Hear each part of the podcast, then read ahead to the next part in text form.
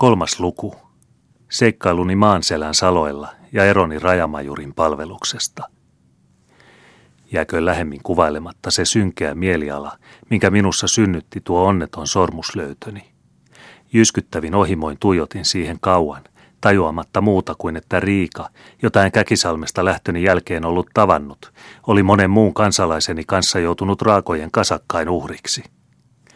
Oliko julma kidutus päättänyt hänen nuoren elämänsä, vai oliko hänet vankina raahattu kauas Venäjälle? Siihen ei mykkä sormus voinut antaa mitään valaistusta. Kun vihdoinkin kykenin hieman selvemmin asiaa harkitsemaan, käsitin, että Riikan oli täytynyt jossakin Käkisalmen puolella joutua vihollisten valtaan, sillä muuten ei hänen sormuksensa olisi voinut tulla kasakan ryöstösaaliiksi. Mutta mitä minun oli nyt tehtävä? Harvoin olen elämäni varrella tuntenut itseäni niin neuvottomaksi ja avuttomaksi kuin tätä kysymystä harkitessani. Jos olisi ollut hitunenkaan toivon mahdollisuutta päästä lemmittyni jäljille, en olisi hetkeäkään empinyt lähteä seurailemaan häntä vaikka Venäjän toiseen ääreen ja panna oma elämäni alttiiksi pelastaakseni hänet orjuudesta. Mutta nyt näyttivät kaikki tiet olevan tukossa, sillä koko kaakkoisin kulma maatamme oli jo vihollisen vallassa – joten oli enemmän kuin turhaa lähteä sieltä urkkimaan tietoja Riikan kohtalosta. Ja niin minä en ymmärtänyt muuta kuin raskain mieli jättää lemmittyni Jumalan huomaan, sillä että hän oli vielä elossa, siitä säilyi sydämeni pohjalla pieni varmuuden kipinä. Itse ryhdyin niihin toimiin, mihin minun virkani tilanhoitajana ensikädessä velvoittivat – Saatuani Suorlahden väen koolle asetin eri suunnille vartioita, joiden tuli määrätyillä merkeillä antaa kartanoon tieto, jos vihollisia näkyisi, sekä ryhdyin sitten kiireesti viljan korjuuseen. Rannassa pidettiin veneitä aina lähtövalmiina, ja miehillä oli aseet mukana työpaikallaan. Täten muistutimme niitä juutalaisia, jotka Babelin vankeudesta palattuaan saivat työskennellä miekka toisessa ja muurauslasta toisessa kädessä – Onnellisesti saatiin vilja korjatuksi ja puiduksi. Noin 70 tynnyriä jyviä kuljetin sitten veneellä Savonlinnaan, jossa nyt miehistöineen isännöitsi Käkisalmen linnan entinen päällikkö, Eversti Schernschanz, ja jossa myöskin sai viimeisen kerran isääni tavata. Häneltä kuulin, että Riikan isä oli vähän ennen piiritystä kuollut kulkutautiin, ja että Riika kohta sen jälkeen, yksi jääneenä, oli lähtenyt jonkin sukulaisensa luo Viipurin tienoille. Sen enempää isäni hänestä tiennyt. Hänen oli siis täytynyt joko perillä tai jo matkallaan joutua jonkin vihollisjoukon valtaan. Savonlinnasta palattuani lastasin jäljellä olevat jyvät veneisiin ja lähdin niitä kuljettamaan Pielisjärvelle, jättäen Suorlahden kartanon typö tyhjäksi oman onnensa nojaan. Kun huhuja levisi vihollisten tulosta aina Pielisjärvelle saakka, Poltatti majuri Affleck ne viljavarat, joita ei voi tuottaa mukaan, eikä ehditty väestölle jakaa. Ja sitten lähdimme rekikelejä hyväksemme käyttäen edelleen Nurmekseen ja sieltä Kajaaniin. Levättyämme pari päivää Kajaanin linnassa komensi majuri minut tiedusteluretkelle Nurmekseen. Miehistökseni sain kolme aseilla hyvin varustettua rotevaa renkiä. Oli leutopäivä joulukuun alussa, kun lähdimme eväspussit ja pyssyt selässämme suksilla painaltamaan kohti kaakkoisella taivaanrannalla kuumottavaa vuokattia, jonka ohi meidän oli kuljettava nurmekseen. Puolen päivän jälkeen, kun olimme jo sivuuttaneet vuokatin, muuttui ilma suojaiseksi ja suksikeli huononi. Vaivalloisesti kävi kulku tahkoutuneessa lumessa ylös maanselän harjanteelle. Hiestä läpimärkänä ja nääntyneenä osuimme iltahämärissä pieneen ja yksinäiseen talorähjään Hienvaaran rinteelle ja päätimme yöpyä siihen. Talossa oli vanhanpuoleinen mies, yhtä iäkäs emäntä ja juuri mieheksi varttuva poika. Isäntä, joka muutenkin teki epämiellyttävän vaikutuksen, lupasi hyvin ynseästi ja luimistelle meille yösian. Kursailematta ripustimme nyt enimmät vaatteemme ja jalkineemme kuivamaan sekä asetuimme lämpimän muurin kupeelle aterioimaan. Saatuaan tietää, mitä miehiä me olimme ja minne matkalla, ei talon väki osoittanut halua pitempiin puheluihin, vaan murjotti äänettömänä omissa hommissaan. Heidän ynseä ja umpimielinen käytöksensä herätti epäluuloani. Päätin pitää silmäni auki – Niinpä syödessäni ja toverieni kanssa jutellessani pidin koko ajan varkain silmällä talonväen hommia. Hetken kuluttua huomasinkin vaarin salakähmää kuiskaava jotakin pojalle, joka veti sarkamekon päälleen ja hevosen illastamisesta mutisten lähti ulos. Syötyäni heittäytyivät mieheni penkille pitkälleen ja alkoivat kohta raskaasti kuorsata. Istuin vielä muurin kupeella ja vetelin savuja nysästäni. Muori oli kiivennyt uunille ja vaari kutoi päreen valossa verkkoa. Minnekäs se poika jäi, kun sitä ei näykään tallista palaavaksi? Kysäisin minä saatuani piipun poltetuksi pohjaan. Liekö me nyt saunaan nukkumaan, murahti vaari minuun katsahtamatta. Epäluuloni kasvoi yhä, ja itsekseni päätin valvoa niin kauan kuin väsymykseltäni jaksaisin, sekä herättää sitten kaikessa hiljaisuudessa yhden miehistä valvomaan sijastani. Mutta koetellakseni vaaria asetuin itsekin pitkäkseni penkille ja sijoitin miekkani sekä molemmat pistolit vierelleni. Aloin hengittää raskaasti sekä sitten kuorsata samaan tahtiin miesteni kanssa, pitäen kuitenkin toista silmääni sen verran raollaan, että saatoin hyvin nähdä vaarin hommat. Hän kutoi edelleen verkkoa ja niisti väliin pärettä, jolloin hän aina katsoa luihautti penkkiä kohti. Jonkin hetken kuluttua nousi hän ylös ja siirsi alallaan jakkaraa niin, että se kaatui. Mutta minä kuorsasin häiriytymättä edelleen. Silloin hän lähti varovasti liikkuen ulos. Kun häntä ei hyvään aikaan kuulunut takaisin palaavaksi, aioin jo nousta ylös ja lähteä katsastamaan, mitä ulkona oli tekeillä. Mutta samassa palasi vaaria hiljaa tassutelle läheni minua sekä rupesi ottamaan aseitani. Ennen kuin hän kuitenkaan ehti niihin tarttua, kavahdin minä salamana seisalleni ja sivaltain tyrmistynyttä vaaria korvalle niin, että hän kaatui kiljaisin. Tuosta saat kelmi, vai kavaltaa aiot kunniallisia partiomiehiä? Säikähtyneenä hypähtivät mieheni ylös ja silmiään hieroen töllistelivät ympärilleen. Sitokaa tuo vaari, hänellä on joitakin pirun konsteja tekeillä, komensin minä. Ja tuossa tuokiossa oli kiroileva äijä sidottu käsistään ja jaloistaan. Kiireesti vedimme sen jälkeen vaatteet päälle ja saappaat jalkoihin. Meidän on viisainta lähteä heti matkaan, sillä varmaankin majailee täällä jossakin lähistöllä karjalaisia sissejä, sanoin minä miehille. Mutta mitä teemme tuolle vaarille, kysyi yksi miehistä. Jätämme siihen, kunnes hänen poikahulttionsa apureineen tulee häntä pelastamaan. Mutta ettei hän ennen aikojaan siitä liikkeelle pääsisi, on meidän paras sitoa hänen aviosiippansakin, joka piileskelee tuolla uunilla. Pari miehistä sieppasi muorin alas, ja tuossa tuokiossa makasi hänkin sidottuna. Ja nyt taipaleelle niin, että tuli suksista suihkaa, huusin, ja kiireesti työnnyimme pihalle. Mutta juuri kun olimme valmiina heittäytymään suksillemme, kuului reen kitinää, ja samassa ajoi pihalle neljä hevosta. Reistä karkasi toistakymmentä pitkillä keihäillä varustettua partaniekkaa, jotka ympäröivät meidät kolmelta puolen. Tempasin pistoolini ja laukaisin ne peräkkäin lähinnä seisovia kohti, sivaltaen heti sen jälkeen miekkani. Mieheni eivät ehtineet muskettejaan laukaista, vaan alkoivat perillä huitoa ympärilleen. Pimeä vaikeutti taistelua. Me tulimme tungetuksi erilleen toisistamme, ja yksin jääneenä puolustin minä itseäni pirtin nurkan luona. Hetken aikaa torjuttuani vihollisten uhkaavia keihäitä ja haavoitettuani heistä hyvänlaisesti ainakin kahta, kuulin toisten huudoista, että kaksi tovereistani oli kaatunut ja kolmas saatu vangiksi. Samassa jakaantui minua ahdistava joukko kahtia, antaen tietää eräälle rotevalle sissille, joka oli siepannut vahvan aisakoivun ja tavoitti sillä olkansa takaa minua lyödäkseen. Ketterästi syrjään hypäten väistin minä vaarallisen iskun, mutta toista lyöntiä miekalla torjuessani meni kunnon aseeni kappaleiksi. Samalla sain pari keihänpistoa käsivarteen ja minuun käytiin joka puolelta käsiksi. Hetkistä myöhemmin makasin minä käsistä ja jaloista niiniköydellä sidottuna, ainoan henkiin jääneen, Pekka-nimisen toverini rinnalla Reslan perällä. Kun rosvot olivat vähän aikaa viivähtäneet sisällä ja vapauttaneet liittolaisensa pintehistä, lähtivät he meluten ja hoilaten ajamaan takaisin. Edellämme ajoi yksi hevoskuorma sissejä ja perässä kaksi. Oman reslamme keulalla istui kaksi miestä, joista toinen ajoi hevosta, toinen piti kädessään tapparaa. Matka kulki tiettömiä epätasaisia metsämaita, arveluni mukaan eteläiseen suuntaan.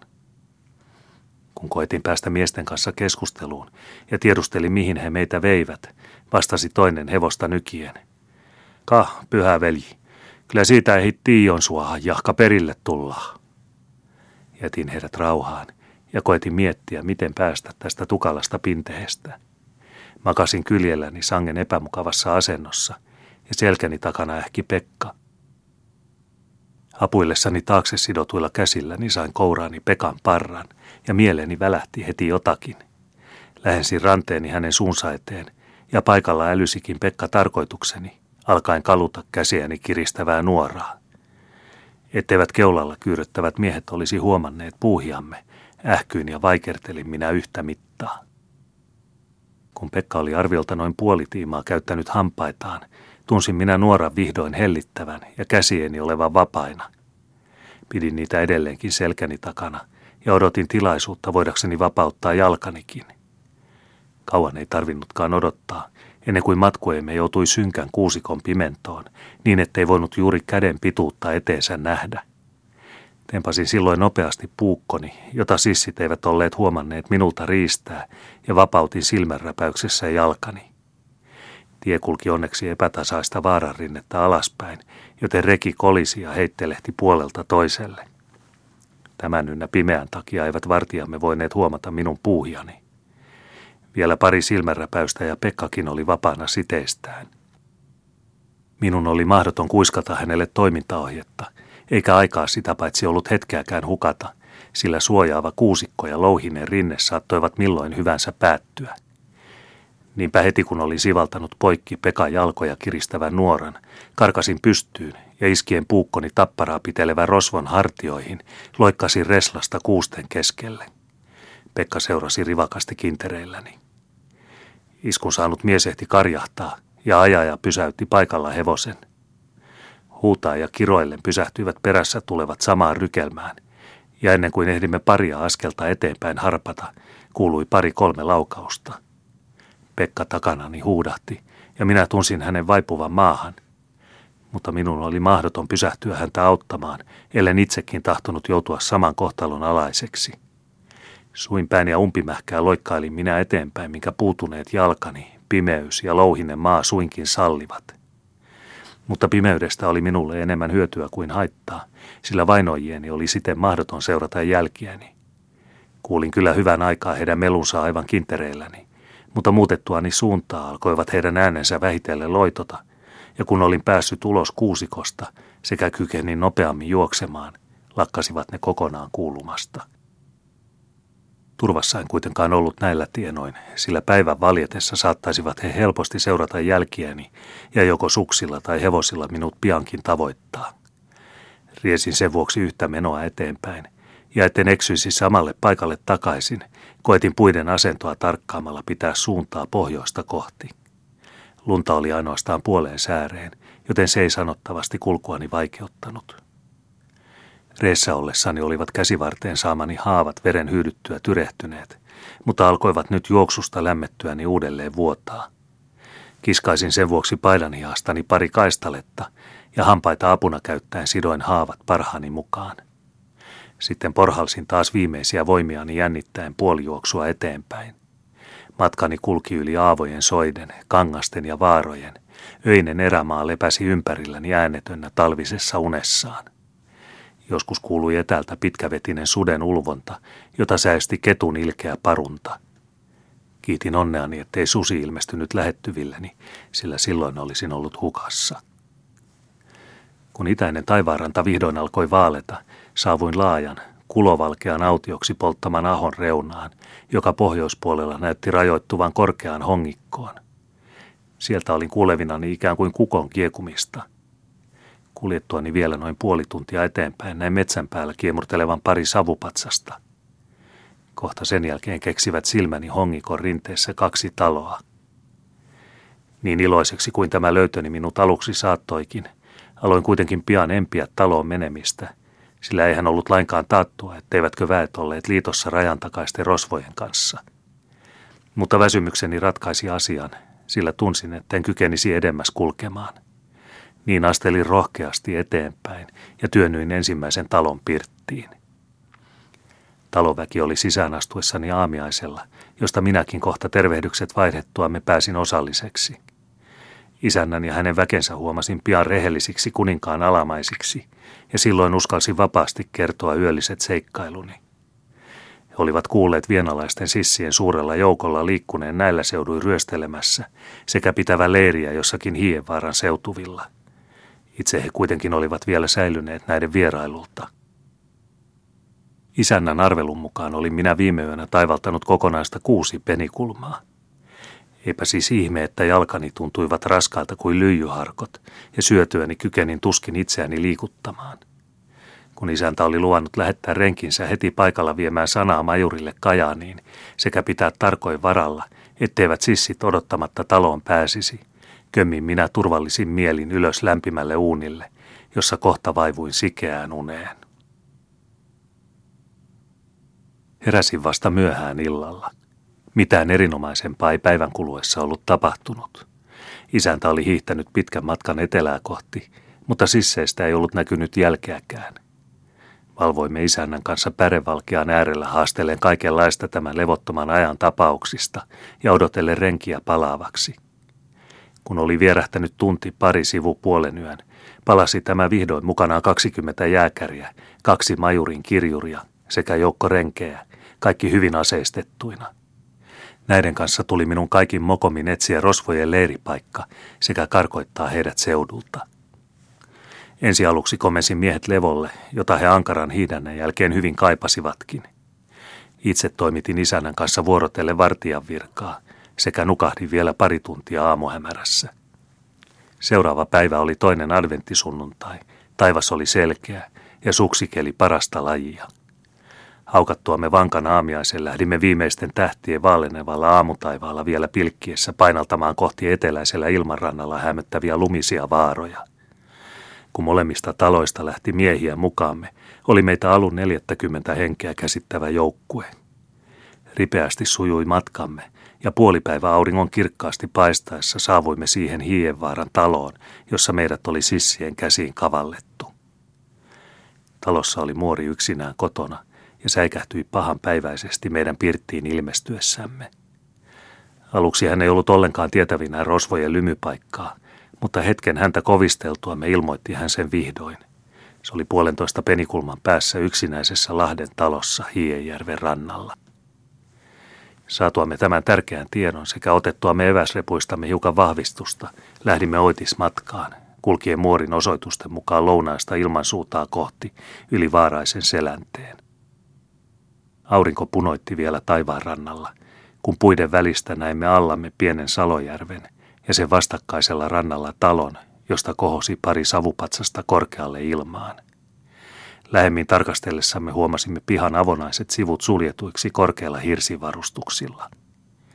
Keskellä pihaa paloi suuri nuotio, jonka ääressä istuskeli joukko miehiä. Pirtin katolla seisoi vartija turkki päällä ja varustuksen ulkopuolella ärhenteli joukko koiria. Pidimme lyhyen sotaneuvottelun. Toiset ehdottivat jakannuttavaksi kahtia ja kierrettäväksi metsän suojassa talon takapuolelle, josta sitten yön tullen hyökättäisiin yhtä aikaa varustuksen kimppuun. Minä pidin kuitenkin ajan voittamiseksi parempana hyökätä suoraan järven yli. Jos rosvot olivatkin miesluvultaan vahvemmat sekä varustetussa asemassa, oli meillä sen sijaan parikymmentä miestä säännöllistä sotaväkeä ja paremmat aseet, joten en ollenkaan epäillyt voittavamme. Heti merkin annettuani laskimme yhtenä pyrynä rinnettä alas järven jäälle. Paikalla pani Pirtin katolla oleva vartija toimeen hälytyksen ja suljetussa pihassa syntyi liikettä ja melua. Järvenpuoleisella sivulla olevalle hirsivallille kohosi parrakas pää toisensa viereen. Kunhan nyt pysyisitte kiltisti siellä itse laittamassanne satimessa, että apajani tulisi niin suureksi kuin mahdollista, ajattelin kiitäessäni miesteni etunenässä kaikin voimin rantaa kohti. Rosvojen huomasin olevan varustettuja etupäässä jousilla. Ainoastaan joillakin heistä näkyi olevan tuliluikkuja. Pyssyn kantaman ulkopuolella pysäytiin joukkoni. 15 jääkäriä asetin rintamaan ja komensin heidät juoksemaan sekä ampumaan hyvin tähdätyn yhteislaukauksen hirsivallilla odottavaa rosvojoukkoon. Seuraus oli, kuten odottaa sopikin, että joka ainoa rosvo katosi vallilta, paitsi viittä kuutta miestä, jotka jäivät siihen kuolleina kellettämään – Jääkärit saivat kyllä hekin vastaansa nuolia kuulasateen, mutta ainoastaan pari heistä lievästi haavoittui. Erotin nyt kiireesti viisi jääkäriä ja seitsemän muuta miestä jotka komensin toisen kirjurin johdolla kiertämään talon takapuolelle sekä ottamaan vastaan viholliset, jos he lähtisivät varustuksestaan peräytymään. Kohta kun he olivat kadonneet huoneiden taa, ja minä juuri järjestin 20 jäljellä olevaa miestäni päähyökkäykseen, alkoi talon takaa kuulua kiivas taistelun meteli. Kuten jäljestäpäin selvisi, oli siellä näreikön keskellä suuri pölkyistä ja havuista kyhätty tilapäinen talli, jonne sissit olivat keränneet Pielisjärven, Nurmeksen ja Sotkamon puolelta ryöstettyjä hevosia, kaikkiaan 60 kappaletta. Joukko sissejä oli takasolasta hyökännyt tallille pelastamaan hevosia joutumasta meidän käsimme. Mieheni joutuivat parahiksi estämään heitä tässä aikeessaan. Komensin joukkoni seuraamaan itseäni ja hyökkäsin vitkastelematta ylös vallille. Olin järjestänyt väkeni niin, että he kapusivat ylös samalla hetkellä. Ylöstultuaan pistivät he määräykseni mukaan ensiksi ainoastaan päänsä vallinharjan yli ja ampuivat nopeasti yhteislaukauksen pihalla tiheänä joukkona seisoviin vihollisiin. Seuraavana tuokiona, kun rosvot vielä olivat yhteislaukauksen aiheuttaman sekasorron vallassa, heittäysin minä hurraata huutaen vallilta alas pihalle ja heti maahan päästyäni lävistin tervetuliaisiksi muutaman rokonarpisen ja punapartaisen roikaleen, joka ei ehtinyt edes keihästä suojakseen ojentaa. Mieheni seurasivat heti kintereilläni, ja pistimet tanassa hyökkäsivät jääkärit epäjärjestyksessä olevan rosvolauman kimppuun. Taistelu pihalla ei kestänyt kauan. Lumi alkoi pian punoittaa kaatuneiden sissien verestä, ja sekasortoisena joukkona tunkeutuivat toiset kummallakin takaosalla olevien hirsiröykkiöiden yli pakoon. Miekat ja piikit ojossa seurasimme heidän kintereillään – Pölkkytallin luona taisteli toinen joukkoni kaksi kertaa lukuisampaa sissiparvea vastaan. Kun pihasta ulos hyökätessämme molemmat joukkomme pääsivät yhtymään, lähti koko jäljellä oleva 50 miehinen sissilauma hurjaan pakoon. Ajoimme heitä takaa hämärän tuloon saakka, kaataen heistä useita sekä ottaen joukon vankeja. Omalta osalta lävistin kymmenkunta rosvoa ja ammuin kolme. Pakenevien joukossa huomasin muun muassa Hienvaaran kierrosilmäisen äijän, joka niin katalasti oli vihollisiin liittynyt. Päästyäni hänen kintereilleen tempasin hänet kiinni pitkästä niskatukasta ja heitin kinokseen, komentaa jäljessä tulevan miehen sitomaan hänet. Muiden vankien mukana sai hän sitten seurata meitä Kajaanin linnaan kärsimään hyvin ansaittua rangaistustaan. Paitsi mainittua 60 hevosta löytyi talosta kaikenlaista ryöstösaalista – muun muassa melkoinen määrä jyviä. Vietettyämme yön talossa sytytimme sen hirsivarustuksineen palamaan, ja valtavan tulelloimun tietämme valaistessa lähdimme saaliinemme ja vankeenemme aamuhämärissä ajelemaan Kajaania kohti. Joulu vietimme sitten kaikessa rauhassa Kajaanin linnassa. Mutta koska aika täällä sydänmaan perukoilla tuntui vähitellen käyvän pitkäksi, ja mieleni paloi Etelä-Suomeen, suurempain sotatapausten keskelle – Menin nimipäivänäni rajamajurin puheille ja pyysin häneltä eroa toimestani. Oikullinen ja käsittämätön ihminen kuin hän oli, sekä lisäksi tällä kertaa hyväisesti juovuksissa, suuttui hän pyyntööni silmittömästi, alkoi ärjyä ja temmeltää niin, että vaahto suusta kävi ja raahautti minut lopuksi pimeään vankityrmään. Siellä sai virua kokonaista kolme päivää ja oli minulla kyllin tilaisuutta miettiä ihmiselämän kummallisia käänteitä ja oikkuja, joita kohtalo näytti erityisen runsaskätisesti minun osalleni varanneen. Mutta paljon enemmän kuin syytön vankeuteni vaivasi minua yksinäisyys ja liikkumattomuus sellaisenaan, sillä silloin takertuivat aina ajatukseni Riikan kohtaloon, ja mieleni synkkeni syttäkin mustemmaksi. Voisi kenties näyttää siltä, kuin olisin tämän seikan ottanut hyvinkin keveästi, kun yleensä näissä muisteluissani olen niin vähän kajonnut Riikaan ja hänen kohtalonsa. Mutta itse asiassa palasi hän aina mieleeni, milloin vain levottomalta elämältäni jouduin hetkeksikään pysähtymään ja antautumaan mielikuvituksen valtaan. Niinpä oli tämä pakollinen paikallaan pysyminen Kajaanin linnan vankityrmässä juuri sen takia minulle monin verroin vaikeampi kestää kuin mitä se muutoin olisi ollut. Edellä olevan tahdoin vain sanoa puolustuksekseni, etteivät ne, joiden silmiin mahdollisesti joskus maailman päivinä nämä vaatimattomat muistelmani joutuvat, syyttäisi minua liian suuresta kevytmielisyydestä. Sillä kevytmielisyyttä, Herra paratkoon, on luonteessani aina ollut runsaasti, mutta en kuitenkaan soisi, että minua siitä paheesta syytettäisiin suhteessani lapsuuteni ystävättäreen. Jos jonkun mielestä kaikenlaisten seikkailujen ohella näytä liian vähän huolehtiva lemmittyni kohtalosta, niin siihen on yksinkertaisesti syynä vain se, etten tahdo lukijoitani turhanpäiten rasittaa liian paljon omista mielenmurheistani puhumalla. No niin, tiesin kyllä, ettei vankeuteni, johon minut oli ihan aiheettomasti raastettu, voisi missään tapauksessa kovin kauan kestää, ja neljäntenä päivänä sainkin minä jälleen astua päivävaloon. Esimieheni oli nyt yhtä kohtelias ja makea kuin Tapanin iltana kiukkuinen. Hän pyysi minulta anteeksi käytöstään ja sanoi suuttuneensa yksistään vain sen tähden, että minä pyrin pois hänen palveluksestaan. Hän kiitteli ripeyttäni ja rohkeuttani sekä kirjoitti minulle suosiollisen erokirjan. Saatuani sitten jäljellä olevan palkkani, 120 taaleria kuparissa – lähdin vanhan vuoden viimeisenä päivänä taivaltamaan Uudellemaalle yhdessä kapteeni Salomon Emberin kanssa, joka sotamarski Niirootin lähettinä oli ollut Kajaanin linnassa.